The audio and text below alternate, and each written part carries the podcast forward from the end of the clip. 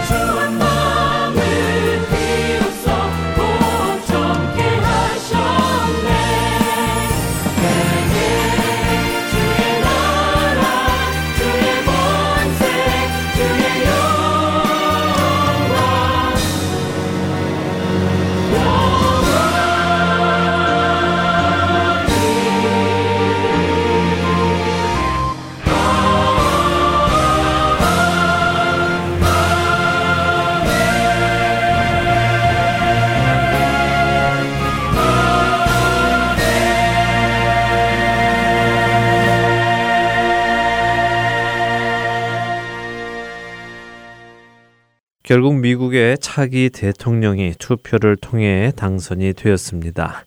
전 세계의 많은 사람들은 예상치 못했던 사람이 대통령에 당선된 것에 대해서 큰 충격을 받은 것처럼 보입니다. 한편에서는 그가 대통령이 된 것에 반대하는 시위가 계속해서 일어나고 있습니다. 청소년들이 다니는 중고등학교에서는 인종차별적인 일들이 벌써 일어나고 있다는 소식이 전해져 오고 있고요. 또 많은 사람들이 새로 뽑힌 대통령에 대한 불안감을 표현하고 있습니다. 또 그가 선거 전에 내놓았던 공약들이 실제로 이루어질까 걱정하는 사람들도 있고 많은 사람들이 이민을 생각하고 있다는 기사까지 나오고 있습니다. 그러나 이런 소식들보다도 저를 더욱 안타깝게 하는 소식이 있습니다. 그것은 그리스도의 몸된 교회가 선거에서 누구를 지지했느냐를 놓고 서로 다툼을 벌이고 있다는 것입니다. 선거 전에도 그랬지만 선거 후에 더 심해진 것 같습니다. 대선에서 어느 후보를 지지했느냐 하는 것에 대한 평가 말입니다. 서로가 서로에게 그리스도인이면서 어떻게 그 후보를 지지할 수 있었느냐라고 말을 합니다. 서로의 이야기를 들어보면 나름대로 이유들은 분명히 있습니다. 아마 지금 이 방송을 들으시는 여러분들 역시 지지하셨던 후보가 있으셨을 것입니다. 어쩌면 여러분들 중에도 내가 지지하지 않은 상대 후보를 지지한 다른 성도들을 향해서 그리스도인이라면서 어떻게 그럴 수 있었을까 생각하고 계시는 분도 계실지 모르겠습니다. 그런 여러분들께 이런 질문을 한번 드려보고 싶습니다. 여러분께서 지지하셨던 그 특정 후보를 지지하실 때에 혹은 투표를 하셨을 때에 여러분들은 성령님의 강압적인 음성을 듣고 선택을 하셨습니까? 하나님께서 어느 특정 후보에게 투표를 하라고 여러분께 말씀을 하셨는지요. 투표권이 있는 저 역시 투표를 했고요. 투표하기 전에 많은 기도도 했습니다. 그러나 사실 어느 후보에게 투표하라는 주님의 음성을 듣고 하지는 않았습니다. 제가 후보들의 정보를 비교해보고 그들의 공약을 비교해보고 그 중에 이 사람이 그래도 낫겠다 하는 후보를 정해서 투표를 했지요. 하나님께서 어느 특정 후보가 반드시 대통령이 되어야 한다고 말씀을 해 주시거나 마음을 주시거나 하시지 않으셨다는 것입니다. 그러나 종종 어느 누가 되어야 한다고 하나님께서 마음을 주셨다는 분들도 계십니다. 문제는 양측 후보 지지자 그룹 모두에게서 이런 말씀을 하시는 분들이 계시다는 것입니다. 과연 한 하나님께서, 한 성령님께서 어느 사람에게는 이 후보가 꼭 대통령이 되어야 한다. 그러니 너는 이 후보를 지지하거라 하시고 또 다른 사람에게는 저 후보가 꼭 대통령이 되어야 한다. 그러니 너는 저 후보를 지지하거라 라고 하시겠습니까? 과연 우리 하나님께서 그런 분이실까요?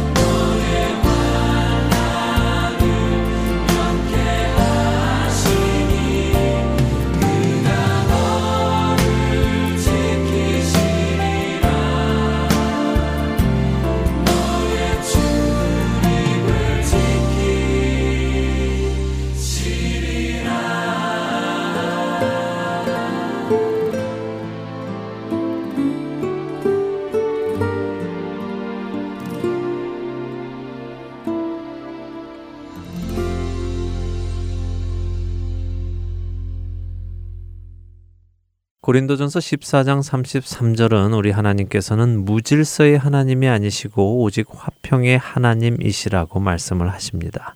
여기서 무질서라 함은 혼란스러운 것을 말씀하시는 것이며 화평이라 함은 하나가 됨을 뜻합니다.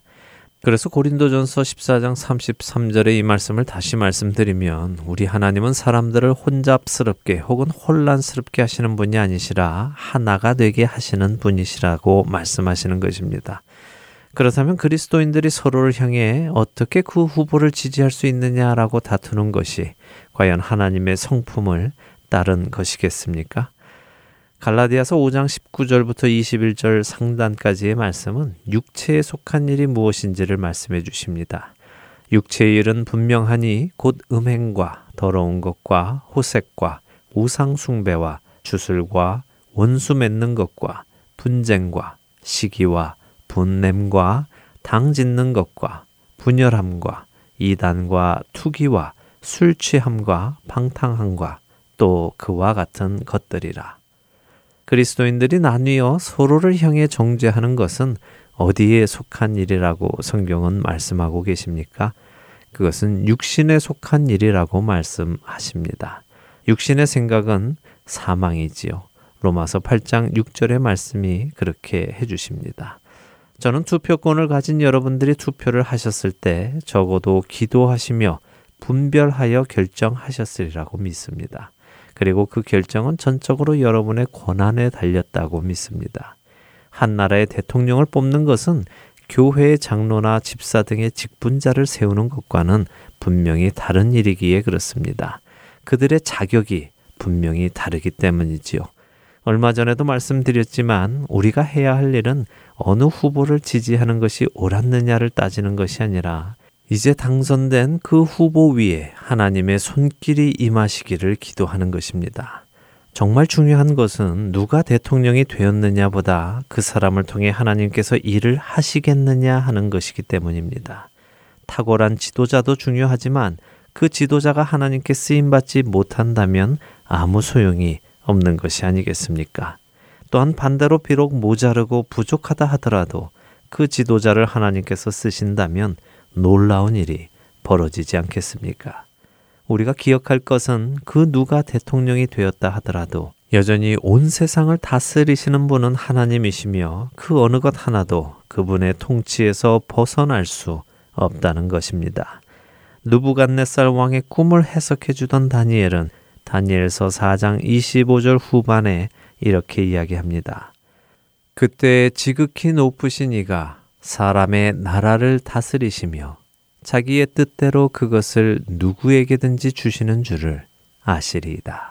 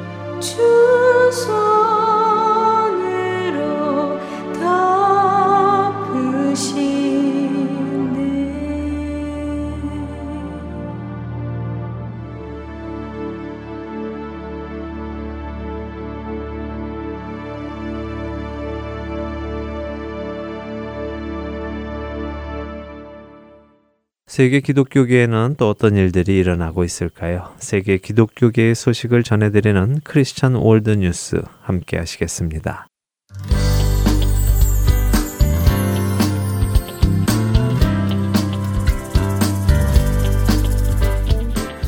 크리스천 월드 뉴스입니다. 박해받는 교회를 위한 국제 기도의 날이 지난 6일과 13일 20주년을 맞은 가운데 세계 곳곳에서 핍박받는 많은 기독교인들에 대한 기도 요청이 쇄도하고 있습니다. 미국 크리스천 포스트에 따르면 지난 1998년 매년 11월 첫째 주와 둘째 주를 박해받는 교회를 위한 국제 기도의 날로 지정한 박해 감시 단체인 오픈도어 선교회는 2014년 11월부터 1년간 7천여 명의 기독교인이 순교했다고 발표했습니다. 올해에는 순교한 기독교인의 수가 그보다 3천여 명이 늘어난 약 1만여 명이었으며 핍박받은 교회의 수는 2,400곳이 넘는 것으로 전해졌습니다. 오픈도어는 공식 홈페이지를 통해서 기독교인들을 향한 무자비한 공격은 안전과 자유함 속에서 예수님을 쫓는 용기를 빼앗는 것이라며 핍박받는 교회를 위해 기도해야 한다고 말했습니다. 기독교 인권단체 월드 헬프의 버넌 브루어 회장도 기도의 필요성을 역설했습니다. 회장은 지금보다 핍박이 심한 때는 없었다. 중동과 아프리카, 아시아에서 핍박이 더욱 심해지고 있다면서 전 세계가 소망을 잃지 않도록 계속해서 기도해야 한다고 강조했습니다. 회장은 행사에서 새로이 미국 지도자가 된 이는 엄청난 난민과 테러의 문제로 골머리를 앓을 것이다. 여기에 종교 핍박이 더해질 것이라며 우리는 미국이 국교에 걸맞게 정책과 실행에 있어서 기독교의 뿌리가 잘 심기기를 바란다고 말했습니다. 유럽연합의 특사 얀 피겔은 지난달 일부 테러 조직은 조직적으로 살인하고 대량 살인까지 불사하며 실제로 기독교인의 순교와 핍박을 보기도 한다고 전했습니다. 국제 기독 연대는 핍박받는 이들이 요청하는 것은 기도라며 어디서든 신앙을 지키기 위한 대가로 고통을 이겨내는 이들을 위해 기도해 달라고 촉구했습니다.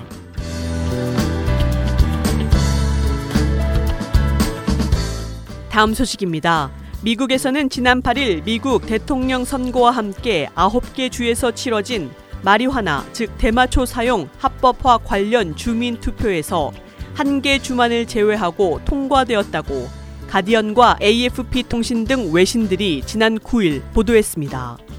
이날 캘리포니아와 메사추세츠, 네바다와 노스다코타, 아칸소와 애리조나, 몬테나와 메인, 플로리다 등 9개 주에서는 의료용 마리화나의 허용 방안 또는 오락용까지로 확대하는 방안을 묻는 주민 투표가 실시되었습니다. 개표 결과 오락용 확대 방안에 대한 주민 투표를 실시한 애리조나를 제외하고 모든 주에서 찬성이 승리했습니다. 특히 캘리포니아와 메사추세츠, 네바다와 메이는 이번 투표를 통해서 의료용뿐만 아니라 오락용 마리화나도 허용하는 주가 되었습니다.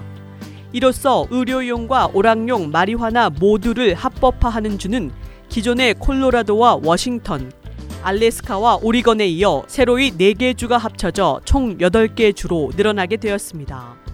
이 밖에 플로리다와 아칸소, 노스다코타와 몬테나주는 이번 투표를 통해서 의료용 마리화나의 사용을 가결했습니다. 마리화나의 지지파와 반대파 모두 이번에 캘리포니아 주민 투표에서 오락용 마리화나의 합법화 주민 발의안이 통과된 것을 놓고 미국 마리화나 정책의 판도를 뒤바꿔 놓을 가장 중요한 사례로 평가했습니다.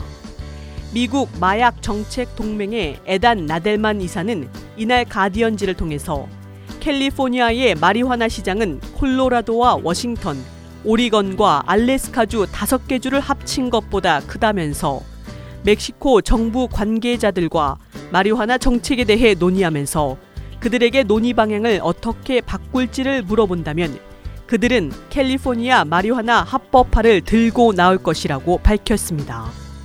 한편 미국의 마리화나 시장은 의료용 및 오락용 마리화나의 사용이 확산되면서 가장 빠르게 성장하는 산업이 되었으며 일부 경제 분석가들은 마리화나 시장의 매출이 2020년까지 220억 원에 달할 것으로 예상하고 있습니다.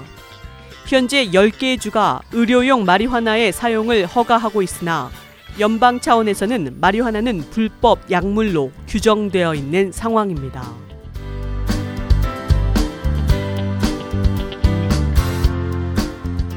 마지막 소식입니다. 인도네시아의 수도 자카르타에서 무슬림 강경파가 주도하는 대규모 도심 시위가 심해지면서 사망자까지 발생했습니다. 지난 5일 현지 언론 및 외신에 따르면 전날 밤 자카르타 무슬림 단체인 이슬람 방어 전선이 주도하는 시위가 벌어져 시위대 중 한 명이 숨지고 10여 명이 부상당한 것으로 전해집니다. 경찰에 따르면 금요 예배를 마친 무슬림 시위대 중 약 15만 명이 바수키 차하야 푸르나마 자카르타 주지사의 퇴진을 요구하며 대통령궁으로 가두 행진했습니다. 대부분 참가자들은 평화적으로 시위를 진행했으나 일부 참가자들이 화염병과 돌을 던졌으며 경찰은 최루 가스와 물대포로 시위대의 해산을 시도했으나 이 과정에서 최루 가스를 과도하게 들이마신 시위 참가자 중 한 명이 사망했고 양측에서 총 12명의 부상자가 나왔습니다. 시위대는 화교 출신의 기독교인 바수키 차하야 주지사가 최근 대중 연설 과정에서 이슬람 경전인 쿠란 구절을 인용한 것을 문제 삼아 퇴진을 요구했습니다. 무슬림이 아닌 이가 쿠란을 언급해서 신성 모독을 했다는 주장입니다. 당시 그는 쿠란이 무슬림이 비무슬림들에게 투표할 수 없다고 말한 것은 거짓말이라고 말했습니다. 그의 발언이 소셜 미디어로 알려지자 무슬림 근본주의자들은 개신교인인 그를 신성 모독 혐의로 고소하고 퇴진을 요구하고 나선 것입니다. 이에 대해서 차하야 주지사는 자신의 발언에 대해 사과하며 어떤 사람도 공격하려는 의도가 없었다고 해명했으나 퇴진 요구는 받아들이지 않았습니다. 지금까지 크리스천 월드뉴스 정민아였습니다.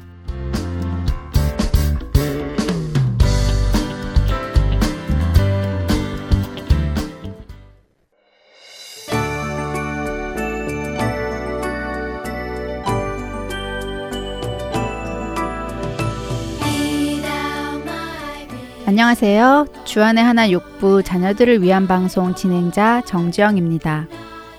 점점 어두워져 가는 이 시대에 우리 자녀들 키우시기 참 힘드시죠?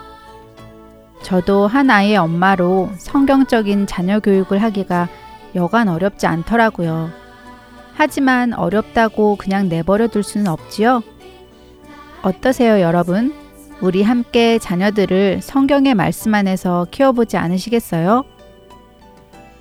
자녀들을 위한 방송에는 아이들과 함께 성경을 읽는 Let's Read the Bible, 자녀들과 함께 찬양하는 Praise Time, 그리고 자녀들과 함께 드라마를 듣고 나누는 스토리 타임이 준비되어 있습니다. 이 시간들을 통해 우리 자녀들과 함께 성경을 읽고 찬양을 드리고 성경적 가치관을 세워 나갈 수 있기를 바랍니다. 애청자 여러분들과 함께 기도하며 이 귀한 시간을 만들어가고 싶습니다. 자녀들을 위한 방송 주안의 하나 육부에서 만나 뵙길 원합니다.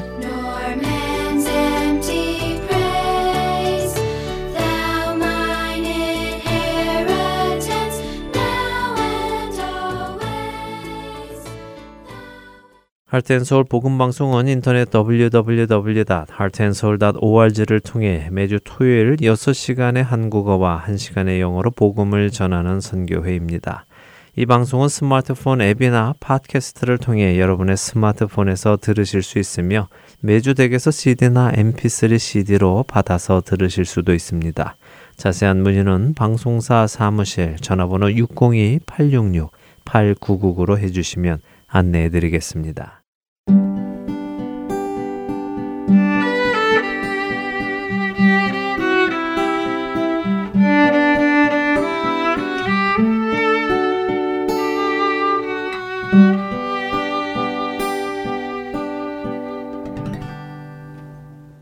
김경환 목사님께서 나누어 주시는 요한복음 강해로 이어드립니다.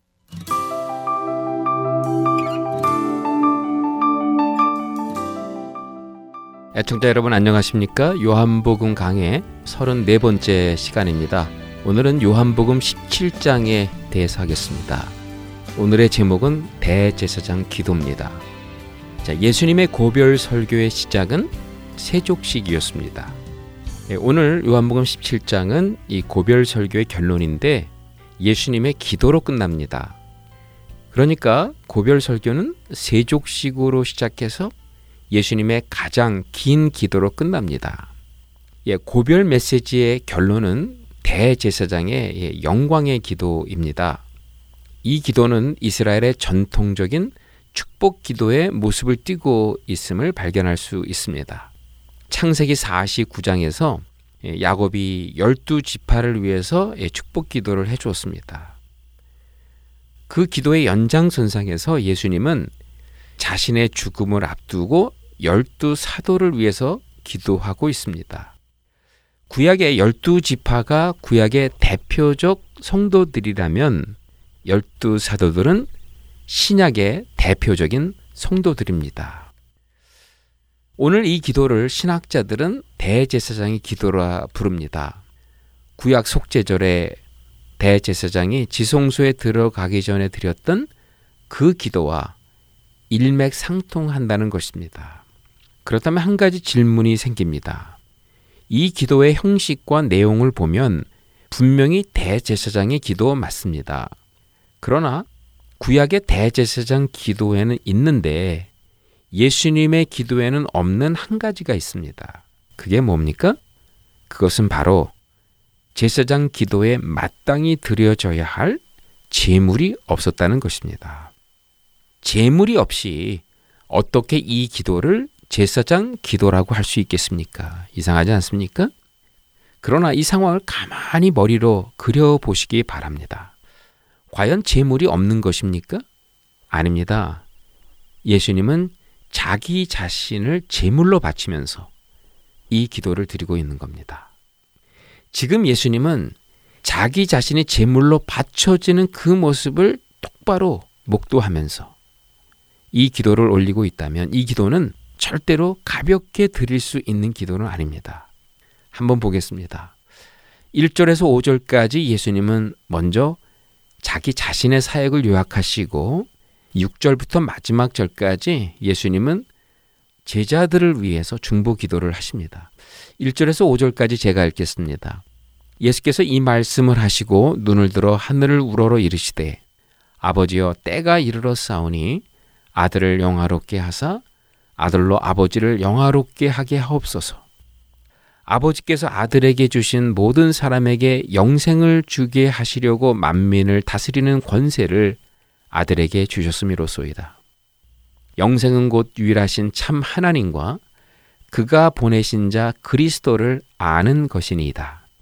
아버지께서 내게 하라고 주신 일을 내가 이루어 아버지를 이 세상에서 영화롭게 하셨사오니 아버지여 창세 전에 내가 아버지와 함께 가졌던 영화로서 지금도 아버지와 함께 나를 영화롭게 하옵소서.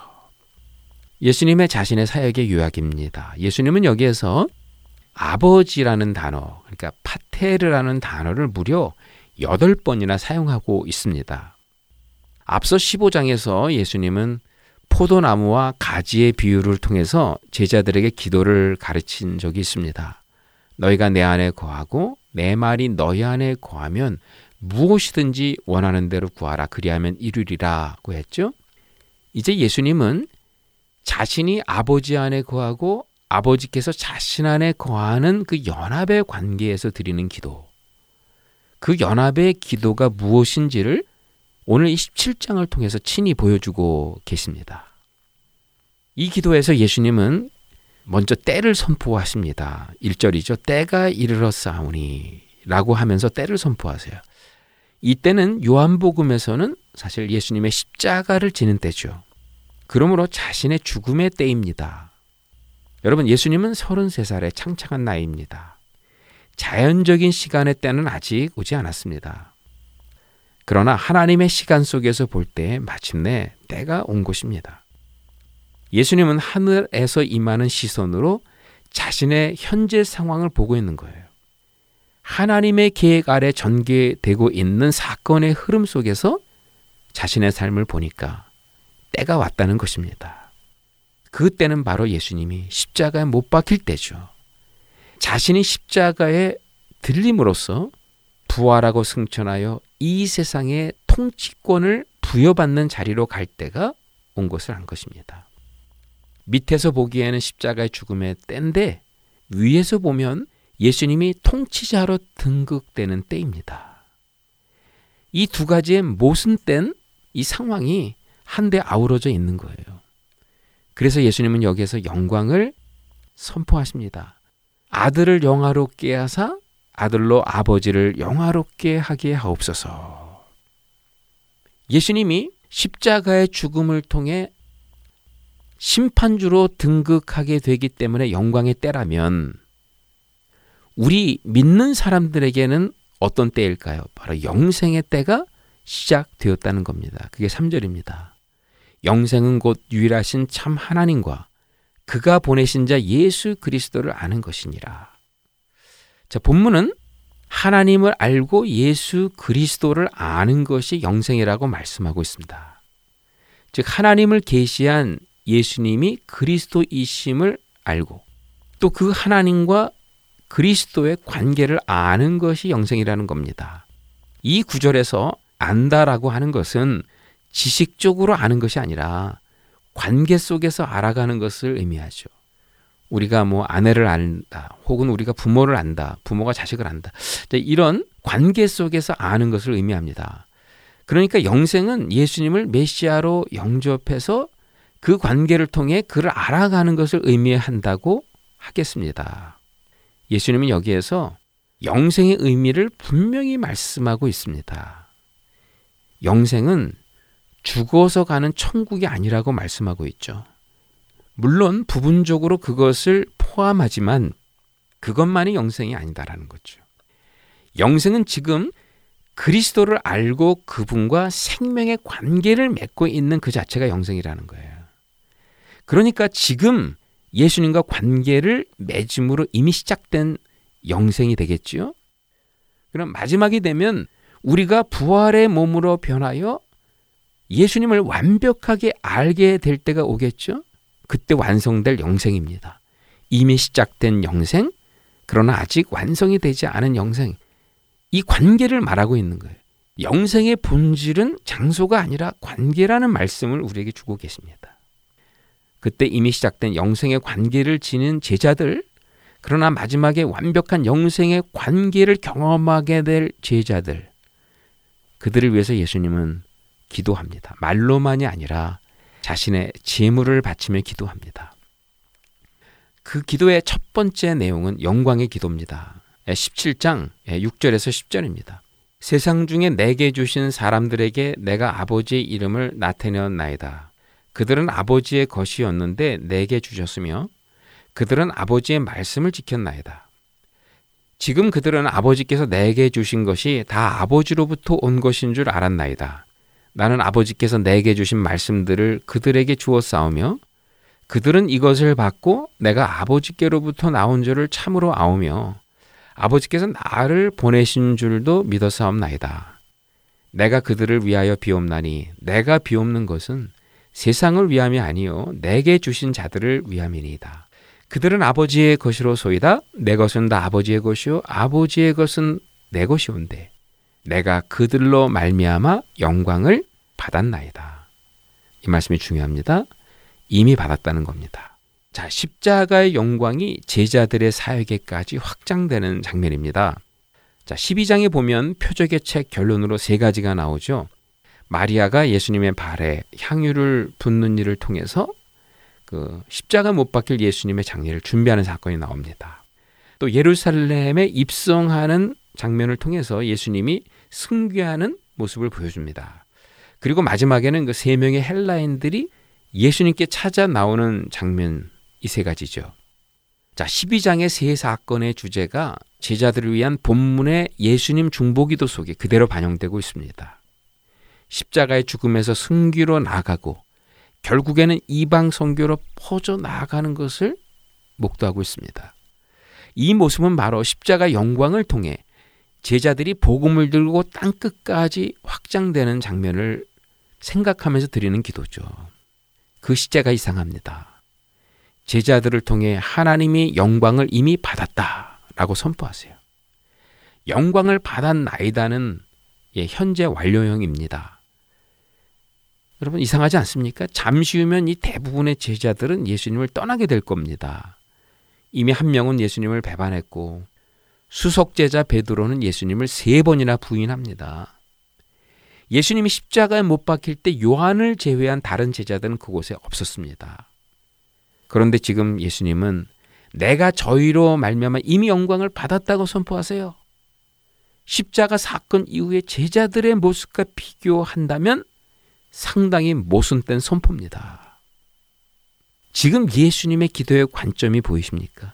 과거의 제자들이 예수님을 어떻게 따라다녔는가에 있지 않았어요. 예수님의 관점은 현재 그들이 예수님 위해 무엇을 하고 있는가에 있지도 않았습니다. 예수님의 관점은 바로 미래 제자들이 성령받아 어떻게 변화될 것인가에 놓여 있었다는 것입니다.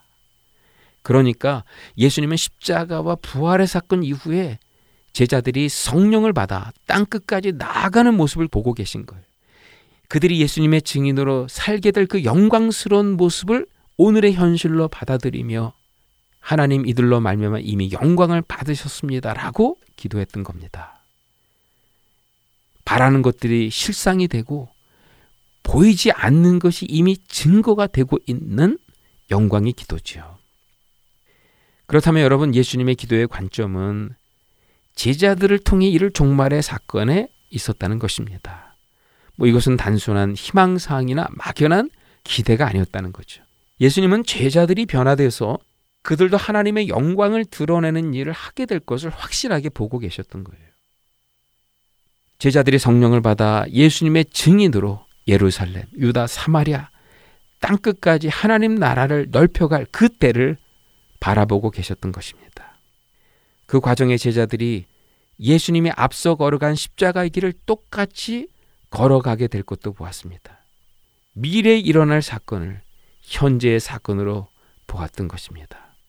두 번째, 오늘의 이 기도는 연합의 기도입니다. 11절입니다. 나는 세상에 더 있지 아니하오나 그들은 세상에 있사옵고 나는 아버지께로 가옵나니 거룩하신 아버지여 내게 주신 아버지의 이름으로 그들을 보존하사 우리와 같이 그들도 하나가 되게 하옵소서. 제자들의 하나됨의 본질은 무엇입니까? 바로 우리와 같이 하나가 되는 것. 우리가 누굽니까? 하나님 아버지와 예수님이에요. 그분들과 같이 우리가 하나가 되는 것입니다. 지금까지 아버지와 아들이 나는 그 하나됨. 이거 완전한 사랑 아닙니까? 어떤 조직도 아니고 정으로 얽혀진 조직도 아니고 정으로 엮어진 하나됨도 아닙니다. 삼위 하나님 안에서 온전한 사랑으로 이루어진 하나됨.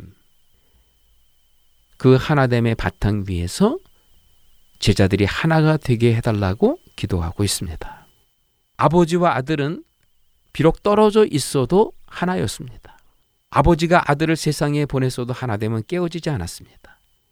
아버지가 아들을 십자가에 내어주셨음에도 불구하고 두 분의 하나됨은 깨어지지 않았습니다. 오히려 예수님은 십자가 영광을 받는 자리에서 가장 친밀한 기도를 하십니다. 예수님이 기도하는 제자들의 하나됨은 아버지와 아들이 나눈 이 친밀한 하나됨에 근거한 것입니다. 이 말씀은 삼위 하나님의 하나됨의 관계를 모르면 제자들은 결단코 하나가 될 수 없다는 것을 의미합니다. 삼위 하나님의 하나된 관계를 경험한 만큼 제자들은 하나 될 수 있다는 겁니다. 하나님 아버지와 아들과 성령을 따로따로 알아서는 이 하나됨을 흉내밖에 낼 수 없습니다. 아버지와 아들의 관계, 또 아들과 성령의 관계를 알아야 또 그 관계 속에 우리가 동참해야 진정한 하나됨을 경험할 수 있습니다. 그래서 17장 21절에서 22절에서 예수님은 그 하나됨의 기준만 말씀하지 않죠. 하나가 되는 비결에 대해서도 말씀합니다. 아버지요, 아버지께서 내 안에, 내가 아버지 안에 있는 것 같이 그들도 다 하나가 되어 우리 안에 있게 하사 세상으로 아버지께서 나를 보내신 것을 믿게 하옵소서. 내게 주신 영광을 내가 그들에게 주어 싸우니 이는 우리가 하나가 된 것 같이 그들도 하나가 되게 하려 함이니이다. 본문은 두 번째로 하나됨을 강조하고 있어요. 근데 이 말씀은 첫 번째 하나됨의 기도와 좀 다르죠. 첫 번째 하나됨의 기도는 단순히 하나가 되게 해달라는 기도였었습니다. 그런데 이 두 번째 하나됨의 기도는 우리가 삼위 하나님의 하나됨을 경험하는 방법을 제시해 주고 있습니다. 그 방법은 무엇입니까? 그들도 다 하나가 되어 우리 안에 있게 하사. 요게 핵심 말씀입니다. 그들도 하나가 되어 우리 안에 있게 하사. 보이십니까? 우리가 하나가 되면 이미 하나 된 이 공동체는 삼위 하나님 안에 있다는 겁니다. 지금까지 예수님은 아버지 하나님과 자신의 하나됨을 증거해 왔는데 이제 그의 마지막 기도에서 우리의 하나됨을 통해 제자들도 아버지와 아들이 나누신 하나된 그 관계 속에 포함될 수 있다고 말씀해 주시는 거예요. 여러분, 하나됨은 곧 사랑 아닙니까? 여기 23절에 보니까 곧 내가 그들 안에 있고 아버지께서 내 안에 계시어 그들로 온전함을 이루어 하나가 되게 하려 함은 아버지께서 나를 보내신 것 또 나를 사랑하신 같이 그들도 사랑하신 것을 세상으로 알게 하려 함이로소이다. 하나됨은 곧 사랑이에요. 어떤 분에게 사랑하는 것이 왜 힘드냐고 물어보았더니 그분이 대답합니다. 너는 내가 아니고 나는 내가 아니기 때문에 라고 대답을 해요. 굉장히 심오한 얘기라고 생각이 들었는데 그 이야기를 듣는 다른 분들은 뭐 황당한 이야기라고 웃어 넘겼습니다. 그러나 정말 그분이 맞는 대답을 했어요. 나는 내가 아니고 너는 내가 아닌 이 관계 속에서는 하나됨을 이룰 수 없고 더욱이 사랑할 수 없습니다. 그래서 예수님은 이렇게 말씀하십니다. 아버지께서 예수님 안에 계시고 아버지 안에 예수님이 있다고 말씀하시는 거예요. 즉, 아버지는 예수님이 되시고 예수님은 아버지가 되, 되었기 때문에 하나 되어 사랑했다는 거예요. 그런 예수님께서 우리를 보시면서 나는 내가 되고 너는 내가 되는 이 관계 속에 내가 너를 사랑하겠다. 라고 말씀해 주셨지요. 우리 또한 서로 서로의 관계 속에서 내가 당신이 되고 당신이 내가 되는 이 하나됨 속에서 우리는 진정한 하나됨을 이룰 수 있다고 말씀해 주시는 겁니다. 그러니까 17장 11절과 17장 21절 23절을 종합해 보면 우리가 사랑할 때 우리는 아버지와 아들이 나누신 그 사랑 안에 함께 동참하는 것을 말씀하고 있는 거죠. 그때 이 세상은 그런 하나된 우리의 모습을 통해 아버지의 사랑이 나타나 보여준다는 것입니다. 나와 너의 관계에서 사랑하는 것이지만 나와 너의 관계에서만 끝나는 사랑이 아니라는 거예요. 온전한 삼위 하나님의 관계 속에 우리도 동참하는 사랑이고 그때 우리들의 사랑을 통해 참 하나님의 모습이 삼위 하나님의 모습이 이 세상에 계시된다는 것입니다. 여러분 부부가 서로 사랑하는 것이 왜 중요할까요? 그 사랑은 온전한 삼위 하나님의 사랑의 관계에 참여하는 길이기 때문에 그래요. 나아가서 하나님의 사랑을 우리 자녀들에게 세상에 나타내 보여주는 까닭이기 때문이에요. 나아가서 하나님의 사랑을 세상에 나타내는 길인 까닭입니다. 저는 이런 중요한 사실을 병상에 누워 있는 아내를 간호하면서 알게 되었습니다. 아내가 병상에 있을 때 저는 남편이기에 마땅히 사랑해야 된다고 생각을 했습니다. 그래서 남편으로서 아내를 열심히 간호했는데 그런 사랑은 늘 실패할 수밖에 없더라는 거예요. 많이 고민이 됐습니다. 딸이 자랄 때 건강한 엄마를 경험하지 못하는 딸의 처지가 너무도 불쌍했어요. 그래서 딸을 열심히 사랑하고자 했습니다. 딸이기 때문에 내 안에서 나온 생명이기 때문에 사랑하고자 했는데 그 사랑도 실패더라고요. 그러나 하나님 아버지와 예수님이 사랑하셨던 그 사랑을 깨닫고 아내를 사랑하고 딸을 사랑하고자 했을 때 저는 조금이나마 하나님의 주신 사랑을 나눌 수 있었습니다. 사랑의 이유가 여기 있더라고요. 부부이기 때문에 사랑하는 게 아니에요. 아버지와 아들의 관계이기 때문에, 아버지와 딸의 관계이기 때문에 사랑하는 게 아니에요. 삼위 하나님이 사랑하셨기 때문에 우리는 사랑하는 겁니다. 삼위 하나님이 사랑하셨기 때문에 우리가 사랑하게 될 때 우리는 그때 비로소 진정한 부부 사랑을, 진정한 부자의 사랑을, 모녀의 사랑을 할 수 있게 되는 겁니다. 마지막으로 이 기도는 파송의 기도입니다. 14절에서 19절입니다.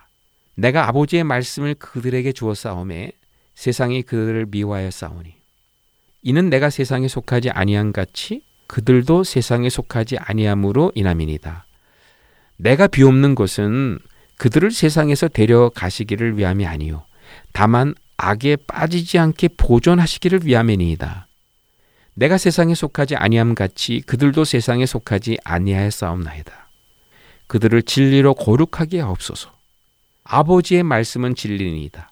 아버지께서 나를 세상에 보내신 것 같이 나도 그들을 세상에 보내었고 또 그들을 위하여 내가 나를 거룩하게 하오니 이는 그들도 진리로 거룩함을 얻게 하려 함이니이다. 거룩이라는 말의 뜻이 무엇입니까? 예, 구별되다라는 뜻을 지니고 있죠.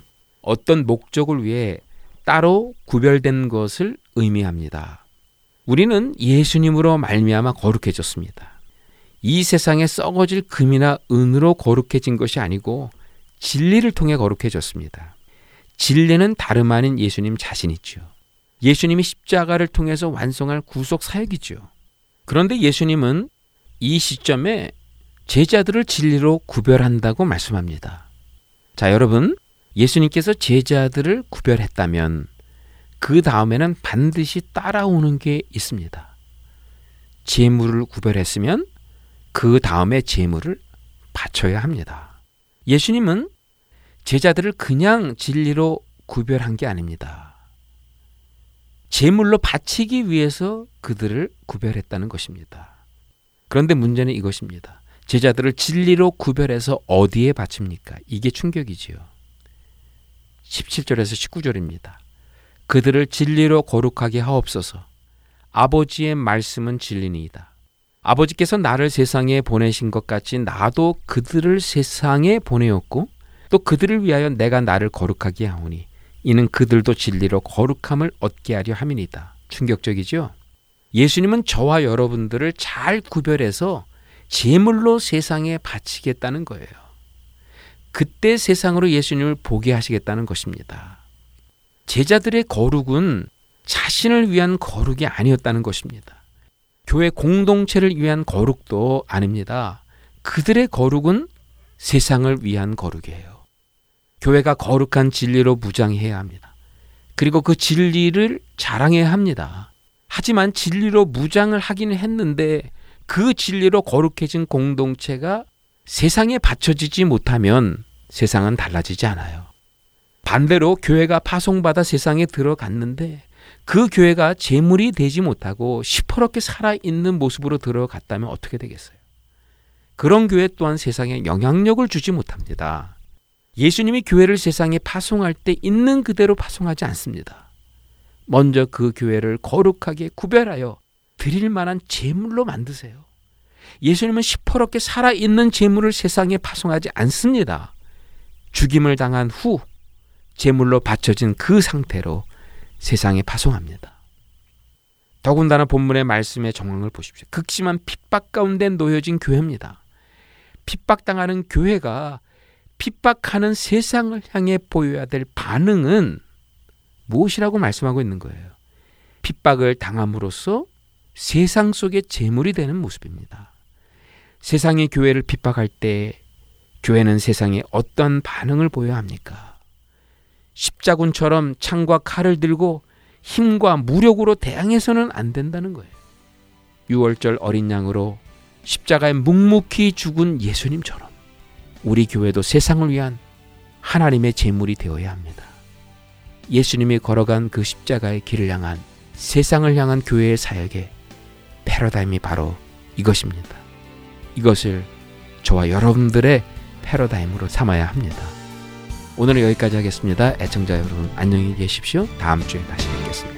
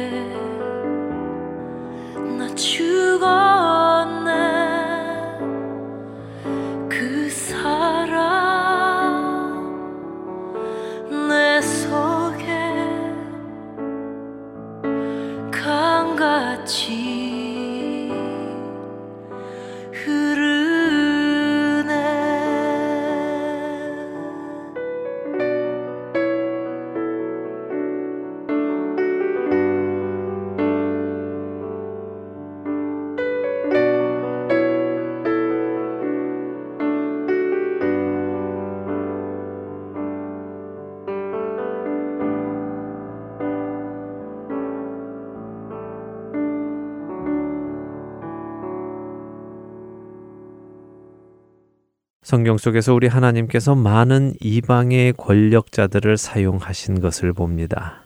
그들이 잘하던 못했던 말입니다. 하나님은 애굽의 바로를 사용하셔서 요셉을 총리에 앉히시고 이스라엘이 한 나라로 태동하는 준비를 하셨습니다. 바벨론의 느부갓네살 왕이나 다리오 왕을 사용하셔서 다니엘과 세 친구들을 보호하시며 하나님의 권능을 나타내기도 하셨지요. 바사의 고레스 왕을 사용하셔서 이스라엘 백성들이 약속의 땅으로 돌아오게 하셨으며 그들이 무너진 하나님의 성전을 다시 쌓게 하기도 하셨습니다. 또한 아하수에로 왕을 사용하셔서 이스라엘 백성을 하만의 음모에서 구원하시기도 하셨습니다. 이런 일들은 그들이 거룩하여서 쓰임 받은 것이 아니라 하나님께서 하나님의 전적인 권세를 사용 하신 것이었습니다. 누가 대통령이 되었는지는 분명히 중요한 사실일 것입니다. 그러나 그것보다 더 중요한 것은 하나님께서 그 대통령을 하나님의 뜻 안에서 사용해 주셔야 한다는 것입니다. 예수님께서도 빌라도의 권세에 복종하셨습니다. 그것이 하나님의 뜻을 이루는 일이기에 그러셨습니다. 그렇기에 로마서 13장 1절은 우리에게 이렇게 말씀하십니다. 각 사람은 위에 있는 권세들에게 복종하라. 권세는 하나님으로부터 나지 않음이 없나니 모든 권세는 다 하나님께서 정하신 바라. 새로 당선된 대통령이 그리스도인들이 신앙생활을 하는데 도움이 될지 해가 될지 우리는 사실 알 수 없습니다. 그러나 우리가 알아야 할 것은 비록 우리의 신앙생활에 도움이 되지 않는다 하더라도 하나님께서 그에게 권세를 맡기셨다는 것이며 허락하셨다는 사실입니다. 그렇기에 우리는 힘이 들고 고난이 온다면 그대로 순응하여 고난을 받는 것이고 아직 빛 가운데서 예수 그리스도의 복음을 더 전할 기회가 온다면 그 기회를 사용하면 되는 것입니다. 누가 대통령이 되든지 큰 문제는 없습니다. 크게 변하는 것도 없습니다. 우리의 구원은 영향을 받지 않기 때문입니다. 이제는 정말 기도할 때입니다. 새로운 인도자 아래에서 이 나라가 지금껏 해왔던 행악에서 돌이킬 수 있게 되기를 기도해야 하며 하나님의 뜻에 반하는 일들을 해왔던 것들을 돌이킬 수 있도록 기도해야 합니다. 그리고 우리도 그렇게 행해야 할 것입니다. 다시 성경의 말씀 앞으로 돌아가 그분의 말씀을 주의 깊게 묵상하며 그 말씀을 따라 살아가야 할 것입니다. 더 이상 우리 그리스도인들이 이 문제를 가지고 서로 간에 다투지 않기를 바랍니다. 그것은 결코 주님의 뜻이 아니기 때문입니다. 주님의 뜻이 아니라면 우리는 멈출 수 있어야 할 것입니다.